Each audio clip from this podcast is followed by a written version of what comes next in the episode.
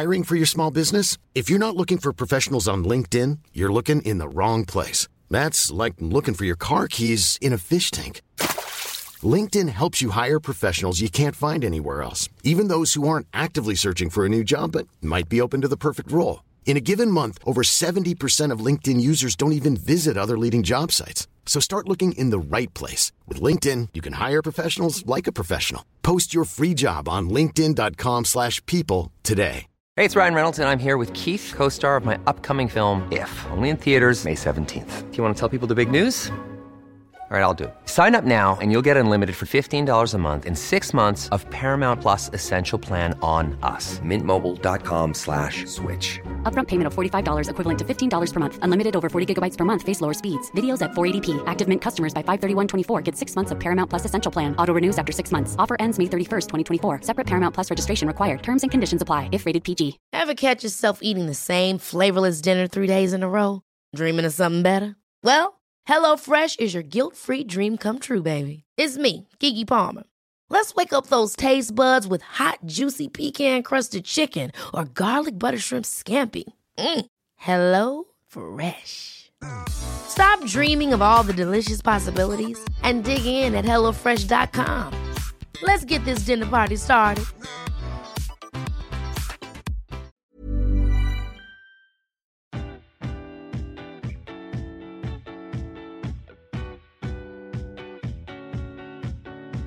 Welcome to Cheaper Than Therapy, a podcast that journeys into conversations with the intention of demystifying, destigmatizing, and desensitizing what really gets talked about behind the closed doors of the therapy room. I'm Vanessa Bennett. And I'm Danae Sulkin.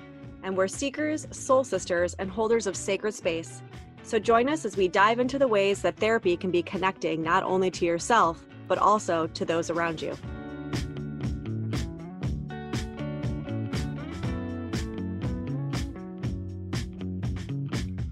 Everybody. Welcome back to another episode of Cheaper Than Therapy. In this session, we have Joan here. And Joan wrote to us talking about a struggle that I feel in so many ways I've had a lot of people come to me, I think in particular, because it's something that I myself, in my own way, went through a few years back. And so a lot of clients are like, how did you do it? But it's really about, it sounds like transition in career, right? The stability in the career and the job that you have had for a really long time, the safety that comes with that, and how do you let that go when there is so much security in that? So, Joan, I'd love for you to take us through some kind of deeper insight to that, what you're struggling with. Sure. I actually find that my struggles with my career echo my struggles with my relationships, in that I tend to take on too much and do too much for everyone else to the point of breaking. And, you know, I don't know if that's going to change with going to another career or if that's just something that I need to deal with right now. I've been at my job for 20 years, which blows my mind. But it's been great because I am a single mom, and they've, you know, given me a lot of flexibility with, you know, when he was younger, if I needed to bring him into work with me, then I could. If I needed to stay home with him, I could. But he's going to be 15 in December, and I don't necessarily need that anymore. But I'm still scared. I'm still, you know, I'm sole breadwinner, you know, there's vacation time, there's insurance to consider and everything like that. But it got to a breaking point last year for me where I was having, you know, panic attacks. My blood pressure was out of control. My weight was out of control. And I had to physically take time out of work, you know, set boundaries and say, no, I can't do this anymore. And I took the time, I sought professional help. I also sought help for my health.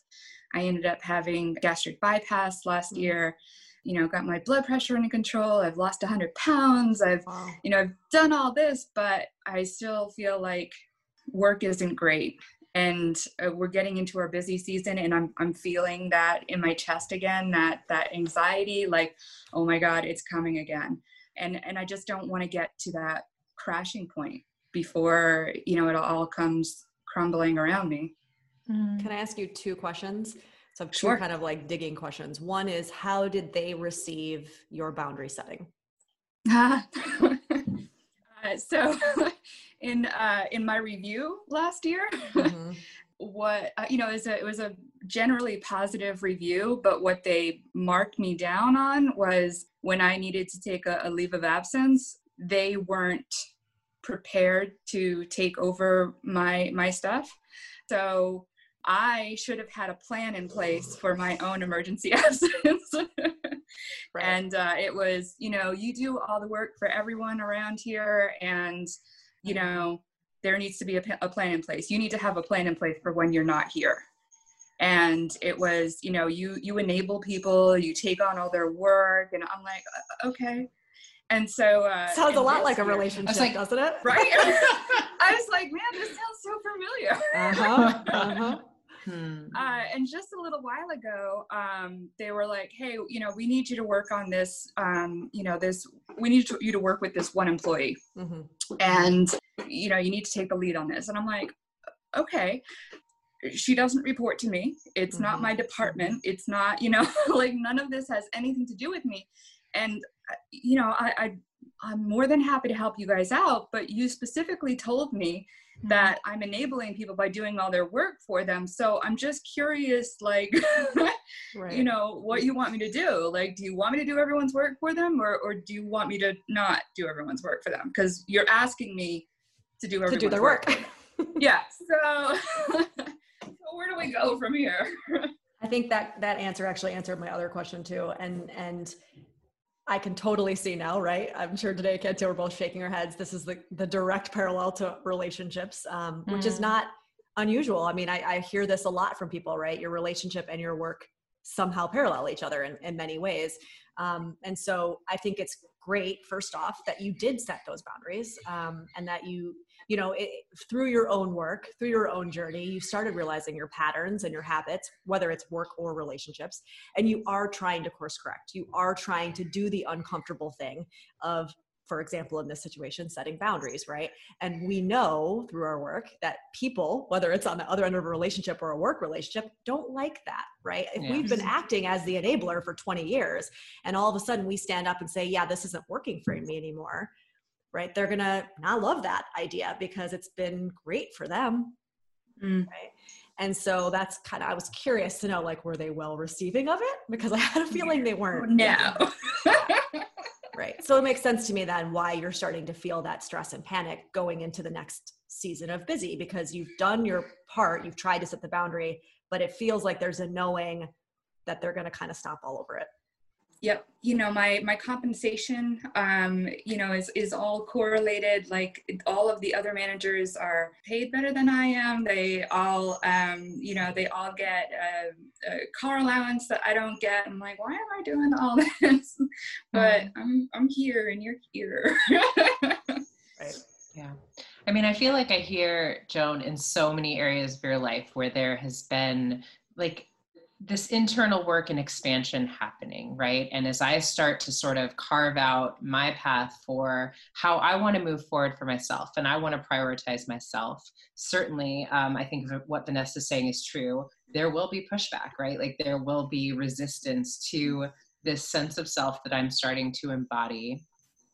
And I guess I'm wondering, you know, like what sort of work you've been doing to really understand and cultivate, like, what would I want for my next steps? Like, what has that exploration looked like for you? Where are you in that process? So there's been a few things lately. There's actually a lot that I do outside of work, either, you know, through volunteer or, you know, just little like side jobs and stuff like that. I've been teaching English classes to immigrants. I've been a second AD on a movie.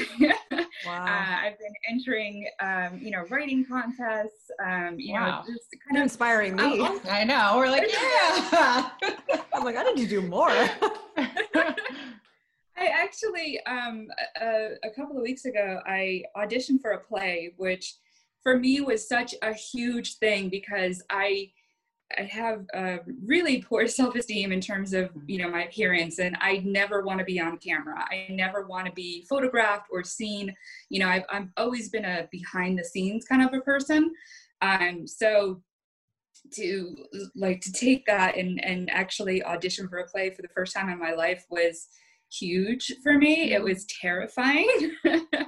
And I didn't get the part. And, you know, I was just like, oh, that was so dumb. Like, I should never have done that. That was stupid. I'm never going to do that again. Like, that's just awful. I deleted all the emails from the group and everything. I'm like, just never again. And then I stopped and I said, okay, or, you know, maybe there's something else. So I reached out to them. And I was like, listen, I've never auditioned before. I really have no clue what I'm doing. You know, if you have any pointers for me or anything, you know, for next time, that would be awesome. And they actually replied back with like, wow, we would not have guessed that that was your first audition. And there's just only so many parts that we had. And we had, you know, so many people audition and we just didn't have room. And I was like, oh, so I'm not terrible. Okay, we need to pause for a second. Vanessa and I are in love with you. Because you are like a dream client. Every therapist's dream, right here in Boston. Like, you're actually doing the work, right? So not only are you putting yourself in the uncomfortable situation of like, I need to set boundaries. So in that aspect, you're doing the work, but you're also actually doing like the soul work, which is such a big component to, you know, enriching our lives and making it about us and discovering who we are and all the things, right? And so amazing. Bravo. Like, if they could see me as they're listening to this, like bowing down, they would see me bowing down, right? And here you are, you're doing the work and you're at this crossroads still. You're at this place where, bottom line, your survival kind of mechanism is kicking in and you're saying, oh shit, there's still safety in this job. And how do I let that go, right? And so to kind of, I guess, push on what Danae's question was a little bit more, out of all of that amazing soul-enriching work you're doing, is it through that that you have found kind of what this other area is that you're thinking about going into? Yeah. Which is why we tell you guys to do that, for everybody who's listening. The work that I did as the second AD, it was a small local production kind of a thing, but with people who are, you know, Hollywood, kind of a thing. And I went into it never having done it before. It's just like, I don't know, you tell me what you want me to do and I'll do it. And by the end of it, they were like, you could do this, like, for real, like, you know, you're good at this. And I was like, well, yeah, it's organizing. It's what I do, like, for my job, really. Okay. I'm like, I'm there, producer, got it. All right. But I live in Providence, Rhode Island. It's not really Hollywood. Right. You know, and so, like, I think of, you know, in order to do this, like, I don't know that here is the right place for that. And with my son in high school, he does not have, really any kind of relationship with his father, but I don't feel comfortable taking him away from his father either. Right. You know, so... Right. But at the same time, I feel like I always have excuses too. I always, you know, there's always something that I'm like, well, I can't do that now because of this. And I can't do it now because of, you know, whatever. And I'm just worried that, you know, I feel like I don't actually make the changes until it comes to that breaking point, until it comes to like critical mass. And, you know, like when I got divorced, it was like everything is crashing around me and I literally just can't do anything. Initially, when I sort of heard your breakdown and I heard you starting to talk, what I was thinking has sort of shifted. When I'm listening to all of the work that you've already done, like the soul work, the seeking internally to sort of understand what turns me on, that would normally, I think, be step one for Vanessa and I and where we would meet someone. You've already done so much of that. So I think, you know, this is the point where I gotta take the plunge a little bit. I gotta do the scary work of some sort of a leap in a different direction. And what I think this might look like for you, and I wanna know how this feels, is I have to sort of move away from the work that I'm doing now to sort of rip off that Band-Aid, pull that, you know, that difficult chord, only because so much of myself is being invested in that energy. So what would it look like to move into some sort of work for now. I mean, your son's 15. He's only going to be home with you for a couple more years, right? And then you get to sort of like sky's the limit. I mean, that's the beautiful thing about being single is I can go where I want, right? I can do what I want. And so if I can just sort of find some work to support us while he's in these last couple years, use that work to really build on my soul connection, the things that turn me on in the meantime. And, you know, the work that I'm talking about is not work where I'm investing so much of myself into my job. This work is the work that sort of subsidizes what I'm moving towards. You know what I mean? and I think to piggyback on what you're talking about today, I'm a big believer in, I think it's great to take jumps and risks and leaps when necessary. I also do think that sometimes we have this idea that that's what it needs to look like, right? So if you are the kind of person who waits until things blow up, that's usually what you're used to change looking like. And so I am actually, and in my personal experience too, in the way that I made a career transition, I'm not always a big fan of cut and run, right? I'm not saying you're doing that. You've been with this company for 20 years. You could walk out the door tomorrow and feel confident that you gave them your all and, you know, you kind of closed that chapter. But to piggyback again on what Danae was saying, why can't you for now take a foot into something else? It sounds like you've kind of been doing that. You did a little bit part-time. Is there a way where you can transition into, and I'm just making this up, but it's like, is it something that's part-time but is paid? Right? Or is it like a project by project basis that is paid where you could do that, keep the security at least for a little while until you actually have, here's a full-time gig, you're ready to go. Unless somebody's actually already offering you a full-time paid gig, in which case I say, fucking cut the cord and go.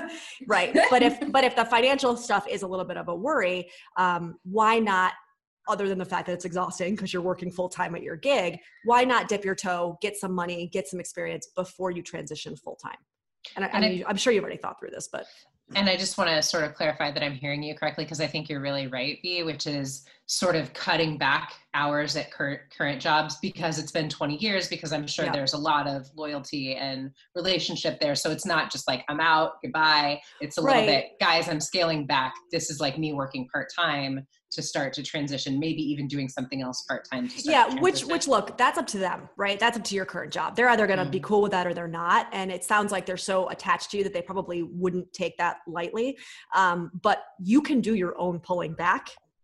And the bottom line is you're still doing your job, right? I mean, I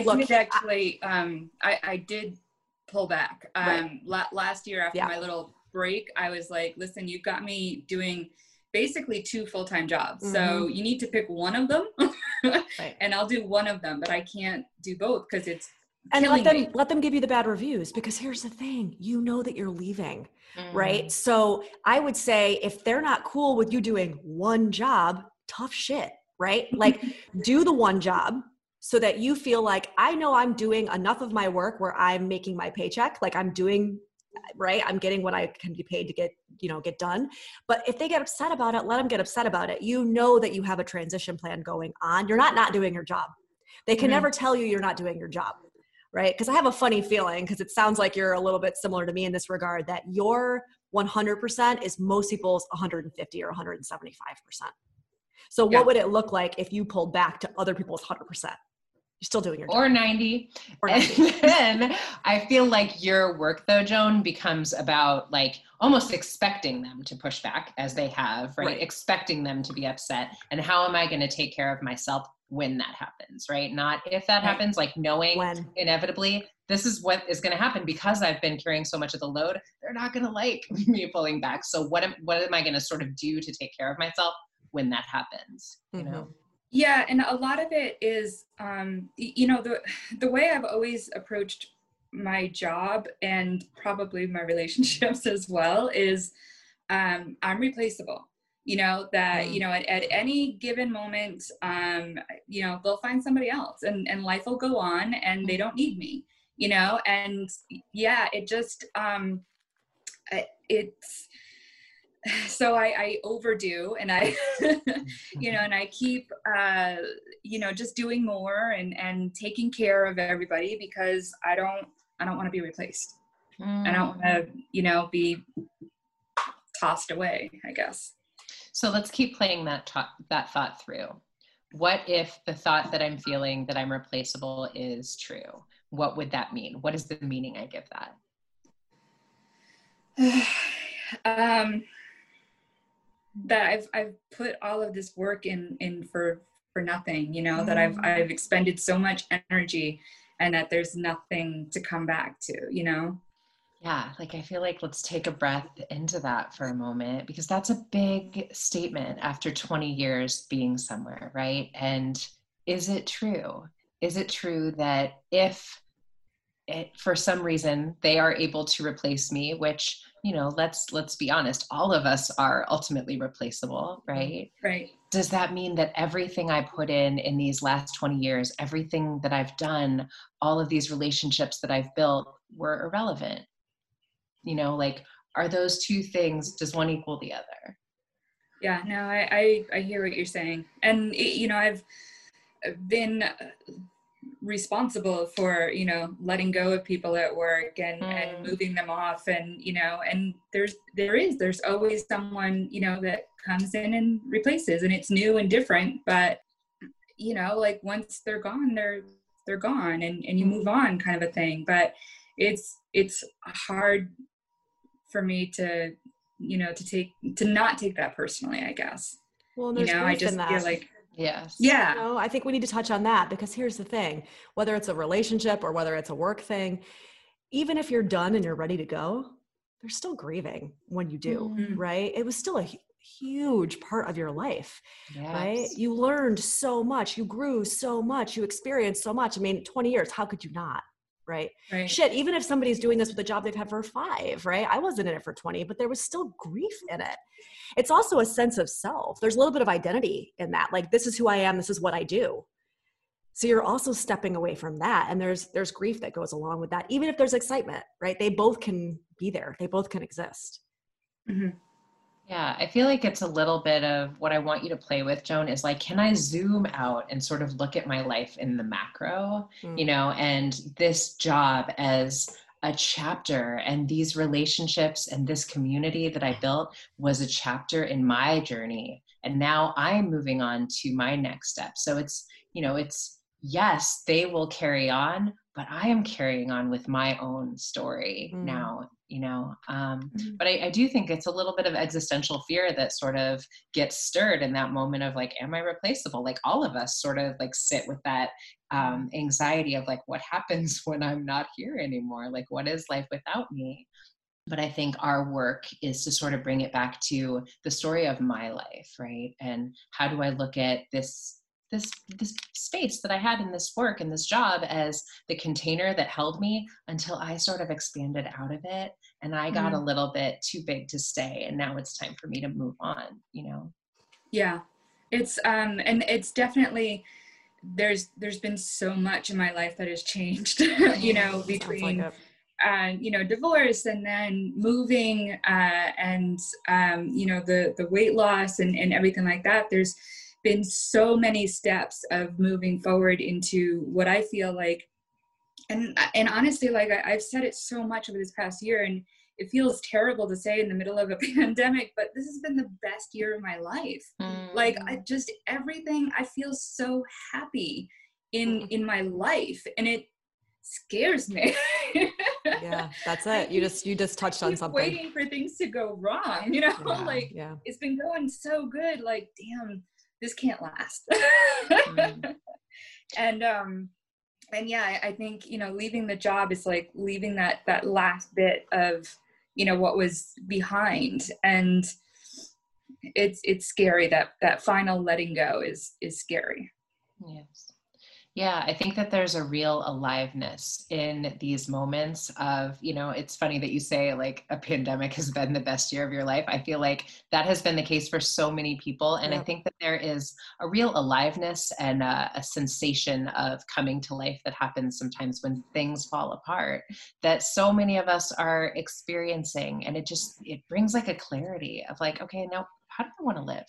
Because this is not a dress rehearsal. We are living now, right? And how do I want to do this moving forward? And I feel like I hear that, like, really the space that you're in right now, you know, that becoming in becoming myself. There's no guarantees, no, you know, no day but today. Yeah, that's it. So yeah. And I what I find happens is that when we do get to that place, especially when we've done this work, we are so ready to jump. And I'm realizing, like what I said earlier, I don't want you to mistake my, like, can you do both for a little while as me saying, like, don't do it, don't jump, right? Because sometimes you do actually have to jump. You do actually have to leap. And I realized you're a mom, you have a kid, you've got, you have responsibilities, life responsibilities. Absolutely. Yes. And so that's also very real and very present for you. And I think you're doing it. Like, you are moving. I mean, the train has left the station, right? There's no, I don't see it all of a sudden coming to a screeching halt. But I'm still soon. Like waving at the station as it goes. But is that okay?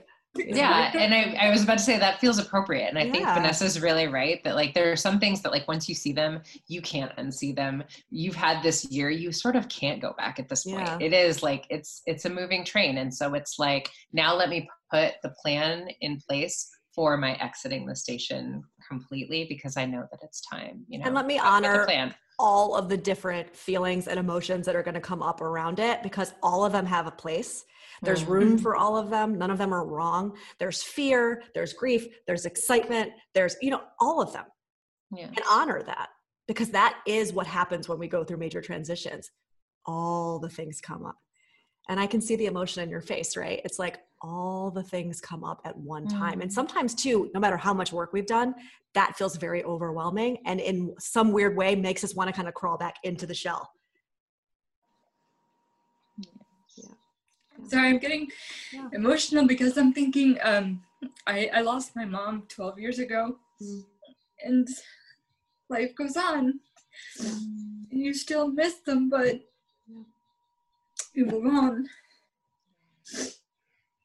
And I do think that speaks to the love, and the relationships that we cultivate, and that is what continues, and that is what we carry with us. And I think that's true of, so many aspects of your journey up to this point. None of that is lost. None of that is wasted. You carry that with you wherever you go, Definitely.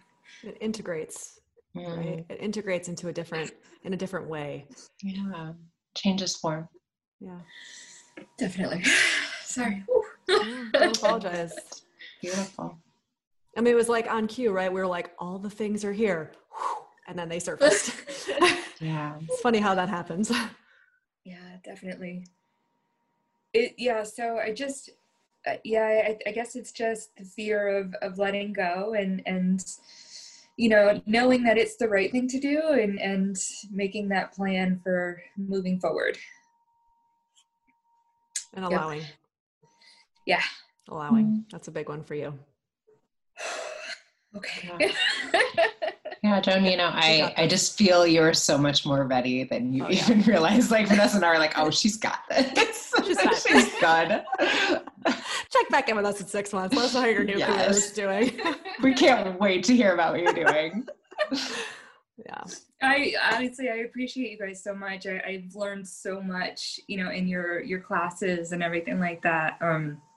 Being able to, put names to things that, I might have kind of knew in the back of my head, but didn't really fully understand. And, it's been one of the things, before I went for my surgery, the surgeon was like, listen, the surgery will help you lose weight. Absolutely. But it's not going to fix your life. It's not going to change your relationships. It's not going to eliminate your stress. Like, that's work that you have to do. Good on you. And so, and so, like, this past year, I've just, like, weight is just falling off of me. But then I was like, wait, there's still other work that you have to do. It's not as simple as this. And, you need to really examine your relationships and why you do the things that you do and not get into them and I've been better about, recognizing the things that I'm doing in the relationships. Still haven't avoided getting into the terrible relationships, but I'm able to end them sooner before they blow up. Yeah, that's it. That's the work. Yeah, and I just want to sort of co-sign what Vanessa said a little while ago. Like, it's so inspiring to sort of listen to you and see your bravery in showing up for yourself to do this work. So carry on. Thank you. Yeah. Thank you. Thank you for kind of being that beacon for other people too, because I know that people listening to this are going to be as inspired as I was listening to you. Yeah. Thank you. And, you know, just because you brought it up, we'll plug it here. I mean, for those of you guys wondering, you know, what Joan's talking about, Danae and I teach classes in this company, organization, treehouse group called The Lab. It's TAT-LAB, TAT Lab. And there's all kinds of classes, right, that run all day long, different teachers, Danae and I being two of many, you know, attachment styles, reparenting, singlehood, codependency, all the things. So if you guys are interested, check it out. It's a great group. I highly recommend. Thank you. Wow. Thank you so much for being here and sharing your story with us and listeners. I think, you know, there's so many people that can sort of relate to this, what we would talk about as the transitional liminal space that, you know, and like how we navigate moving forward. So thank you. Thank you guys. I really appreciate your time. Thanks for joining us for this episode of Cheaper Than Therapy. If you enjoyed today's episode, be sure to subscribe on Apple Podcasts, Spotify, or wherever you listen to your podcasts. And if you want to connect with us, you can find us on Instagram at Vanessa S. Bennett and at Danae Logan Sulkin.